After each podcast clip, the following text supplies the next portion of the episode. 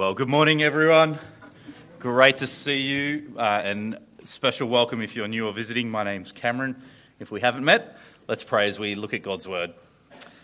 Heavenly Father, we do thank you for your Word. We thank you that you you reveal yourself to us in it, and we pray now as we think through uh, the story of Exodus and the great plagues uh, that you would show us who you are, show your greatness to us, and grow our faith our trust in you.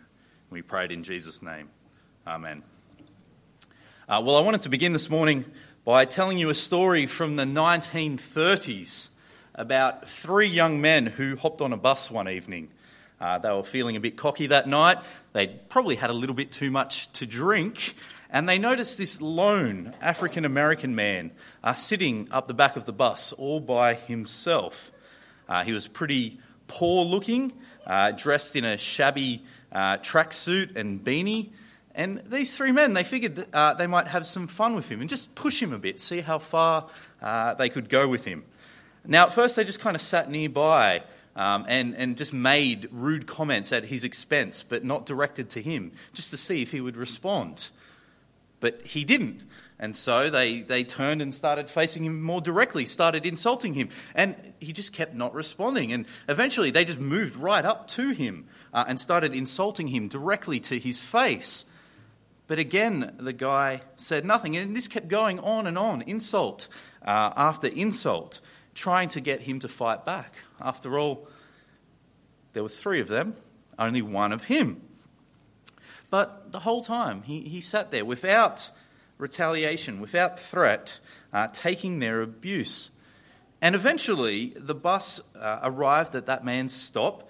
And as he stood up, the three men realized that he was much, much bigger than they thought. Uh, not only was he, he towered over them, not only in height, but also in stature as well. And as they kind of cowered back in their seats a little bit, uh, he reached into his, um, into his jumper and, and pulled out a business card. And he gave it to them and walked off without a word. And as the bus sped away, the three men uh, looked down at the card and read the words Joe Louis, professional boxer. now, for those of you who don't know Joe Louis, don't know boxing, uh, they had been trying to pick a fight with the man who reigned as undefeated heavyweight champion of the world for nearly 13 years. That's still the, the record that stands today. Uh, many consider him to be the greatest fighter to ever have lived. He could have destroyed these men, annihilated them, ripped them to shreds. You really got to wonder what those guys were thinking after he got off the bus. Embarrassed, terrified, relieved, small they were in the presence of greatness, uh, someone who could have wiped the floor with them, and they had literally no idea. And it was because they didn't know who he was that it nearly cost them dearly. You could bet if they had known who this man was, known his power, known his strength, it would have changed the, the way that they treated him, the way they responded to him. And you know, if this is true for a heavyweight boxer, how much more is it true of God? Uh, over the last few weeks, as we've been working our way through the book of Exodus, we've seen time and time again the greatness and power and wonder of God on display. And yet, despite his greatness, despite his power, far too often people fail to recognize who he is. It's just as true uh, in the time of Exodus as it is today. And as we look at the famous 10 plagues that God uh, inflicts on Egypt uh, in order to rescue his people from slavery, we're going to see uh, God reveal himself uh, and show everyone who they're messing with. Uh, and his way of revealing himself isn't nearly as subtle as Joe Louis's business card. In fact, we're going to see God reveal himself uh, in one of the most amazing and terrifying ways possible to leave no doubt who he truly is. Now, let me remind us uh, of the context of the events so far, what's happened so far. Uh, so you'll remember God's people, the Israelites, uh, they're enslaved in Egypt. Uh, things are going bad, they've been oppressed horribly. Uh, but God had made promises uh, generations before to their ancestors, Abraham, Isaac, Jacob, that He would make them a great nation, that He would give them their own land, and ultimately bless the world through them. And, and we've been seeing so far that God has been keeping his promises. Uh, we saw that God's already grown them into a small nation, and despite being horribly oppressed, they continue to multiply. Uh, and last week we saw, the last couple of weeks we've seen uh, God say, uh, The time has finally come. I'm going to rescue you. I'm going to take you out of Egypt, and we're going to go to the land that I promised. Uh, and we saw God choose Moses uh, to be his messenger to Pharaoh, uh, to tell him, Let my people go. And at the end of chapter 4, everything looks really promising. Moses, while a little bit reluctant, a little bit scared, he goes to the Israelite elders, tells them what God's planned. Uh, they all believe, they bow down, and they worship God. Everything seems to be going along, moving along really, really nicely. But in chapter 5, things go downhill pretty fast. Uh, Moses goes and delivers his message to Pharaoh let my people go. And well, let me read it from verse 1. Afterward, Moses and Aaron went to Pharaoh and said, This is what the Lord, the God of Israel, says Let my people go, so that they may hold a festival to me in the wilderness. Pharaoh said, Who is the Lord that I should obey him and let Israel go? I do not know the Lord, and I will not let Israel go. Pharaoh, he doesn't listen. Who is this Lord you speak of? And, and remember, we saw uh, a couple of weeks ago in chapter 3, when Lord is all capitals like that, uh, that's uh, not a title like king, ruler. It's actually referring to the personal name of God. Uh, Yahweh, it means I am, the one who just is, the one who has existence in himself, who isn't dependent on anyone else. It's God's name. Pharaoh's saying, I don't know the Lord. Who is the Lord? Who is Yahweh? And his response, by the way, isn't one of genuine inquisitiveness. He's not asking for a lesson in Hebrew religion. He's saying, I don't know this God, and really, I don't care what this God has to say. He's not necessarily denying the existence of the Jewish God. They believe that there were lots of different gods, so he probably has no problem with that. But for Pharaoh, Israel's God isn't worth giving a second thought to. They've already got their own gods. Pharaoh himself was considered to be a, a sort of God on earth. And the Israelites, well, they were Egypt's slaves. I mean, how powerful could your God be if you're our slaves. Clearly, our gods are more powerful than your gods, so why am I going to bother listening to what your God has to say? And so Pharaoh refuses to let them go.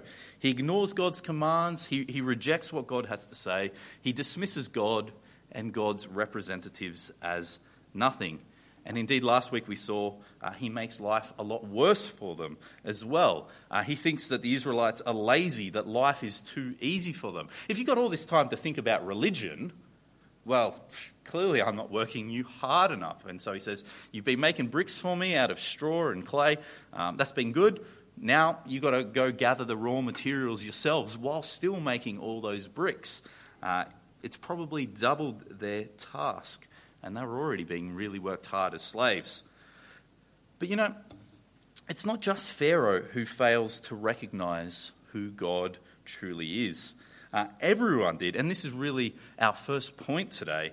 At this point in time, at this point in the story, nobody recognizes who God is. Uh, let me read on. Then the Israelite overseers went and appealed to Pharaoh Why have you treated your servants this way? Your servants are given no straw, yet we are told, Make bricks. Your servants are being beaten, but the fault is with your own people. Pharaoh said, Lazy. That's what you are, lazy. That is why you keep saying, Let us go and sacrifice to the Lord. Now get to work. You will not be given any straw, yet you must produce your full quota of bricks.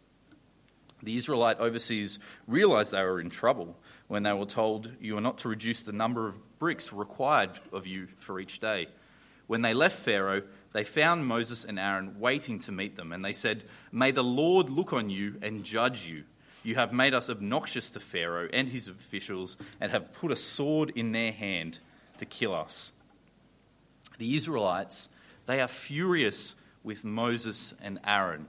Uh, they want ju- God to judge them, to, to wipe them out. Uh, all you've done is made it worse. Uh, Pharaoh treats us even harsher. Because of you, we're going to die. Now, they're taking this out on Moses and Aaron, but really, what it demonstrates is a lack of faith in God.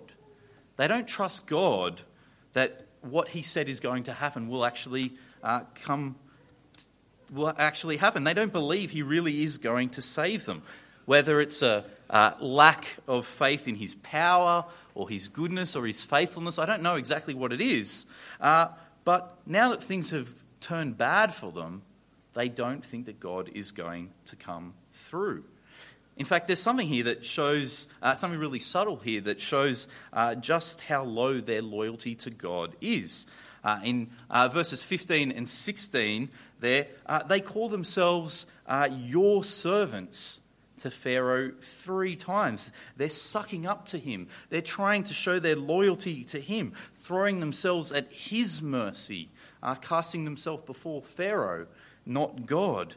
And indeed, uh, what's really significant here is that the word servant there uh, is is the same word used back in chapter 4 when God tells Pharaoh, Let my people go that they might come and worship me. The word servant and the word worship, it's the same word. They were meant to be worshippers of Yahweh, servants of Yahweh, but they're sucking up to Pharaoh saying, We're actually your servants. Please be merciful to us, O great Pharaoh. We will serve you. So the people of God aren't even loyal to God at, these stage, at this stage. And sadly, even Moses, even he isn't any better. After being told off by the people, what do you think Moses does? Well, he scurries off and has a whinge to God. Moses returned to the Lord and said, Why, Lord? Why have you brought trouble on this people? Is this why you sent me? Ever since I went to Pharaoh to speak in your name, he has brought trouble on this people, and you have not rescued your people at all. Why'd you do this, God? Is this your great plan to get us all killed? You haven't done any of the things that you said you were going to do. We haven't been saved. Now, in a remarkable example of God's ongoing, continuous patience with Moses, uh, for about the 20th time so far, uh, God reassures Moses, reaffirms uh, that it's all going to be okay. In chapter 6, he says, I'm going to keep my promise. I've heard Israel's cry. I'm going to do something about it. He tells Moses, uh, Go back uh, to the Israelites, reassure them uh, that I'm going to save them. But even now, it's still a disaster. Basically, nobody believes God. When, when Moses tells the Israelites they're, dis, they're, they're just so disheartened that they don't listen. Uh, whatever, mate. Look, we've just got far too much work to do now that we don't have time to get our hopes up again. Um, just, just don't bother us with this God stuff. And this in turn makes Moses doubt even more. In, in verse 12, there, Moses said to the Lord, if, if the Israelites won't listen to me, why would Pharaoh listen to me since I speak with faltering lips? So basically, the problem all round, the universal problem, is a failure to recognize the Lord as God. Pharaoh rejects him, dismisses him, uh, opposes him by oppressing God's people more. God's own people, they fail to trust God. And even God's chosen messenger, God's chosen savior, doesn't think that God can do it all around in the immediate context is a disbelief in God, in God's power, His control, His promises. And so, this really is what frames the ten plagues that God goes on to inflict on Egypt. Now, in one sense, it's judgment on Egypt it, uh, for rejecting God, for oppressing God's people, for enslaving them, for trying to commit genocide on Israel's children. We could preach uh, this passage as a lesson on judgment. And that would be perfectly accurate. We've done it, we've preached it this way here before. God is a just God, a just judge. His judgment is real. And the Egyptians come to learn that. But the plagues are actually about much more than just merely judgment. They're about God showing who He really is, who is really God of all, who is really in charge, where Yahweh stands in the pecking order. In fact, God tells us quite explicitly that this is the very purpose. Uh, so uh, he says uh, in chapter 6, verse 6, that it's meant to be a lesson for the Israelites. He says, When I redeem you with an outstretched arm and with mighty acts of judgment, verse 7, then you will know that I am the Lord your God who brought you out from under the yoke of the Egyptians. God wants to show his people who he truly is so that they stop doubting him, so they stop questioning him. And not just for the Israelites who are, who are there at that exact moment, but for generations to come. In chapter 10, I'll, I'll rescue, I'll perform these signs of mine among them that you may tell your children and grandchildren how I dealt hardly, harshly with the Egyptians and how I performed my signs among them, and that you may know that I am the Lord. It's meant to teach the Israelites for future generations. We can trust God when life goes hard, when, when our circumstances aren't looking good. We can look back to the plagues and go, no, no, God is powerful. He is the King of kings. He's the Lord. He's the one who's in control. We can trust Him. And in fact, it goes beyond even the Israelites. He's going to use these plagues as a revelation to the Egyptians and to the whole world of who He is. And so in chapter 7, he says, After these plagues, verse 5, the Egyptians will know that I am the Lord when I stretch out my hand against Egypt and bring the Israelites out of it. In fact, let me go overkill for a second. This will be tedious, but you'll get the point by the end. Uh, watch, out, watch how time and again God explains the purpose of his plagues. Uh, chapter 7, verse 17 this is what the Lord says By this you will know that I am the Lord with the staff that is in my hand, I will strike the water of the Nile, and it will be changed uh, to blood. Or, or, chapter 8, after the plague of frogs, and Pharaoh asked Moses to pray to God that it will stop. Uh, Moses says, It will be as you say, so that you may know there is no one like the Lord our God. Or chapter 9, let my people go so that they may worship me. Or this time I will send the full force of my plagues against you and against your officials and your people, so that you may know that there is no one like me in all the earth. Notice a bit of a theme here? I hope you do. I don't want to keep doing this. Um, God says, I'm using these plagues to show the Egyptians who He is, that He's the real deal, that He's in control, not anyone else. In fact, uh, in the next two verses uh, here, uh, God says, makes, He makes a really interesting, really important point. He says, For by now I could have stretched out my hand and struck you and your people with a plague that would have wiped you off the earth. But I have raised you up for this very purpose, that I might show you my power and that my name might be proclaimed in all the earth. God basically says, I didn't need to go through all these plagues. After all, it's only after the tenth plague that Pharaoh finally relents and lets them go, why not just skip straight to that one? Or even more so, why not just wipe all the Egyptians out altogether? They can just take over Egypt, um, the Israelites. Uh, that, that'd be great. After all, they deserved it. He could have taken a much simpler, easier route. But he wants the Egyptians and the whole world to see his power on display. He wants the whole world to hear who is the Lord of all. He wants his enemies to know who he is, how there's none like him. He wants his enemies to turn and come to him. And he wants his people to stop doubting him, stop grumbling, and trust him. That's the purpose of the plagues. And so the big question we've got to ask then is well, what does it show about God?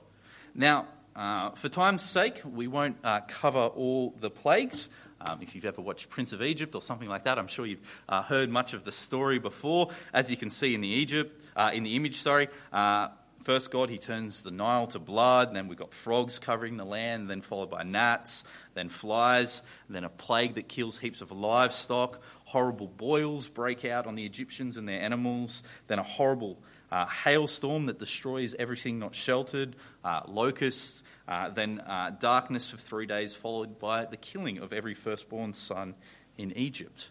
Uh, now, there's a really wide array of a wide array of plagues, and I reckon they f- show a few things about God. Now, at a basic level, they show God's absolute control, His absolute power, His absolute sovereignty over all of creation, over all nature, over uh, all the physical world. So, you know, the first plague, we've got him transforming the Nile, the river. The second plague, he brings frogs. Uh, the third plague, he turns dust into gnats. Uh, hail comes from the sky. Locusts blown in by the wind. He blots out the sun. The animals, the elements.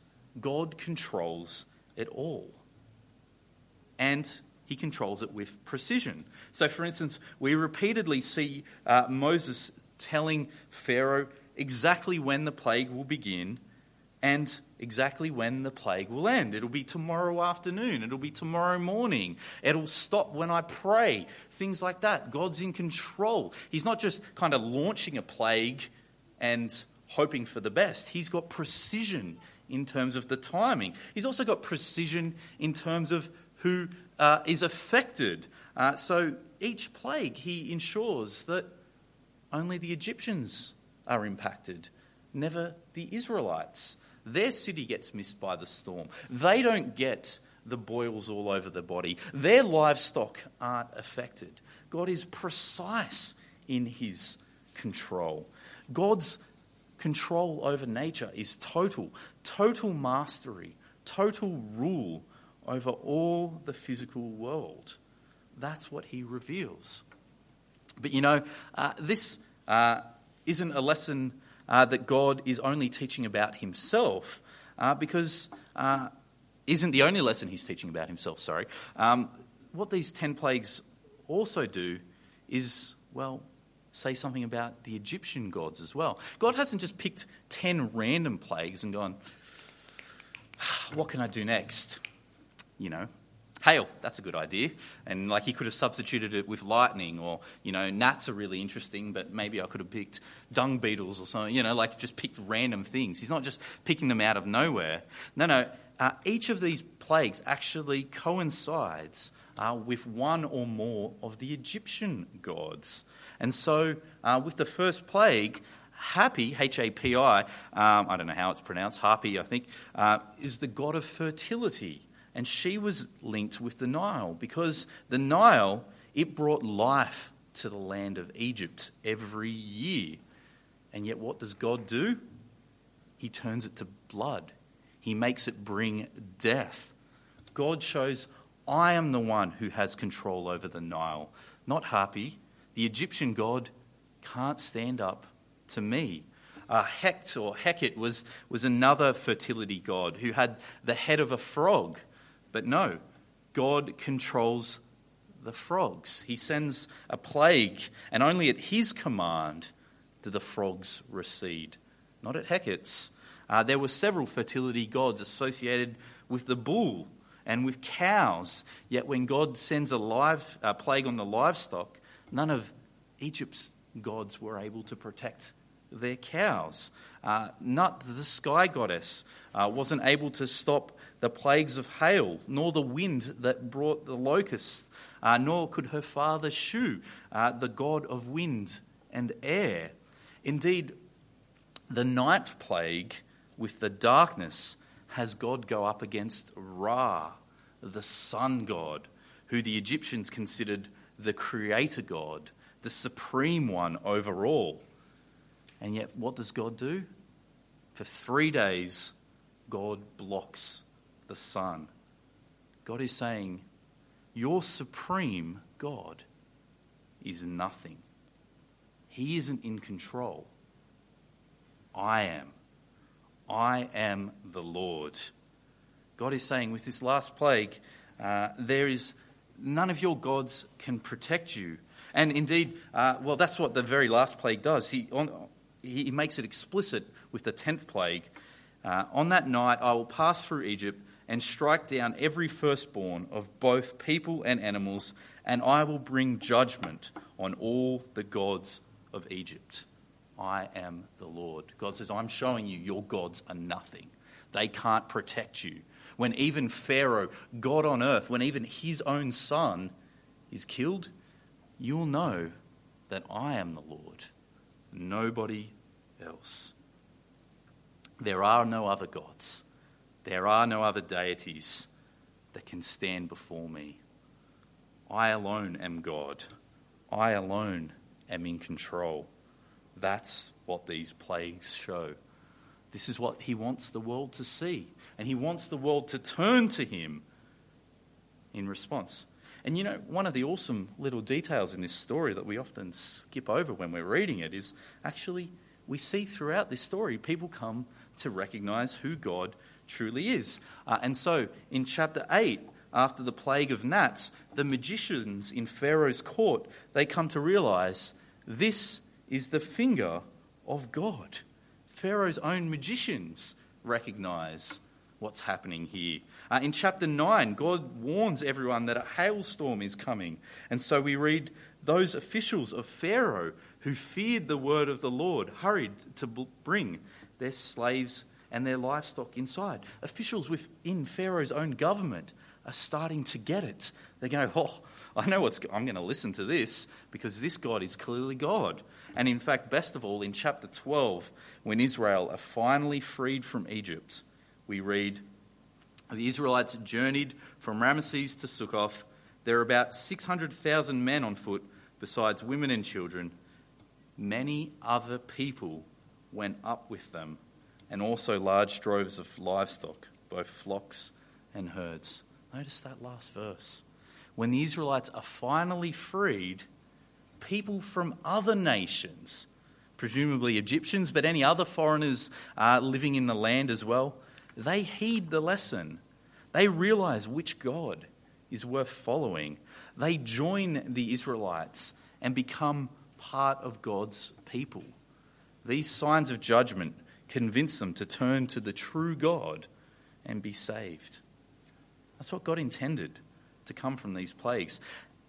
And this same desire of God for us to know Him, for us to know His power, know His control, know that He is the true God, and turn and trust Him and obey Him and follow Him. That desire still continues today. That's what God is doing in the world right now. And indeed, in the person of Jesus, God has done this ultimately by becoming a man to reveal himself fully to us. Uh, at the start of John's Gospel, we read that no one has ever seen God, but the one and only Son, who is himself God and is in closest relationship with the Father, has made him known. God has become man to dwell among us, to show us God fully, to fully reveal who the true God is. Or Jesus' prayer in John 17, he says to his Father, I have made you known to them. That's what I've come to do.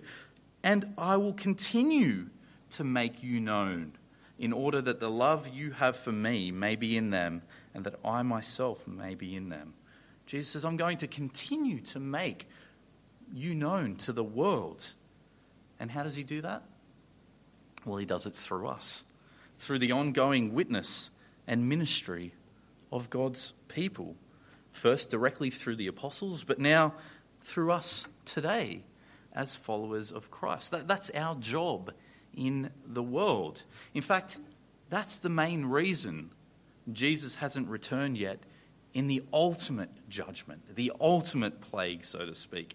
Uh, in 2 Peter chapter 3, uh, Peter responds to scoffers who mock the Christian message, saying, Where's, where's Jesus' return, huh? He said he was coming back. He's not here yet. I don't think it's going to happen. I don't think your God is real. I think it's all. Peter replies, The Lord is not slow in keeping his promise, as some understand slowness. Instead, he is patient with you, not wanting anyone to perish, but everyone to come to repentance. But the day of the Lord will come like a thief.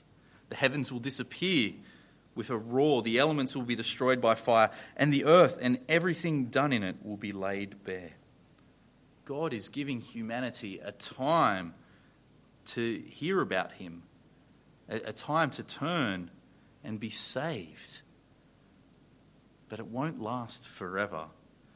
And we're told there will come a time where everyone will recognize who God truly is, where everyone will recognize Jesus as Lord whether they like it or not. Philippians 2, famous passage that we sing here many times, says, Therefore God exalted him to the highest place and gave him the name that is above every name, that at the name of Jesus every knee should bow in heaven and on earth and under the earth, and every tongue acknowledge that Jesus Christ is Lord to the glory of God the Father. There will come a time when everyone will acknowledge that Jesus is Lord that everyone will bow the knee, that everyone will recognize who is actually God. And that's when Christ returns. But it won't all be positive. For those who have turned to Jesus before it's too late, it'll, it'll be a, a day of great joy, a day of great celebration. But for those who don't, it will be more like Pharaoh. They will recognize who is the boss. They will recognize who is truly Lord, but it won't be as friends, it'll be as conquered enemies, as defeated rebels, as those who justly incur his judgment. This is where the world's headed. And it's why God wants us to be involved in helping as many people hear about it before it's too late. And so if you're here visiting, if you're not yet sure that you're right with God, the message of this passage is well, God's made it clear. In the plagues, most of all in Jesus, He is the one true God. You need to be right with Him. Turn to Him now before it's too late. And for us who are His people, there are two things that this passage has been saying over and over again. He is the God who is in control. So don't be like the Egyptians. When things go, uh, Israelites, when things go bad, don't doubt don't worry, don't grumble. Trust Him. He's the God of all, He's in control, even to the minute detail. But also, get on with that job of sharing this message with others. That's our mission as a church. That's what we're on about. We don't just gather here to feel good about ourselves, but to spur one another on to go out and reach the world so that others can come to know Jesus. Because once he returns, it'll be too late. Let me pray. Father, we thank you for revealing yourself to us, that you are the God of all, that there is none like you. Thank you for showing it in the plagues. Thank you for showing it in Jesus. And thank you for giving us time so that we could turn to you before it's too late.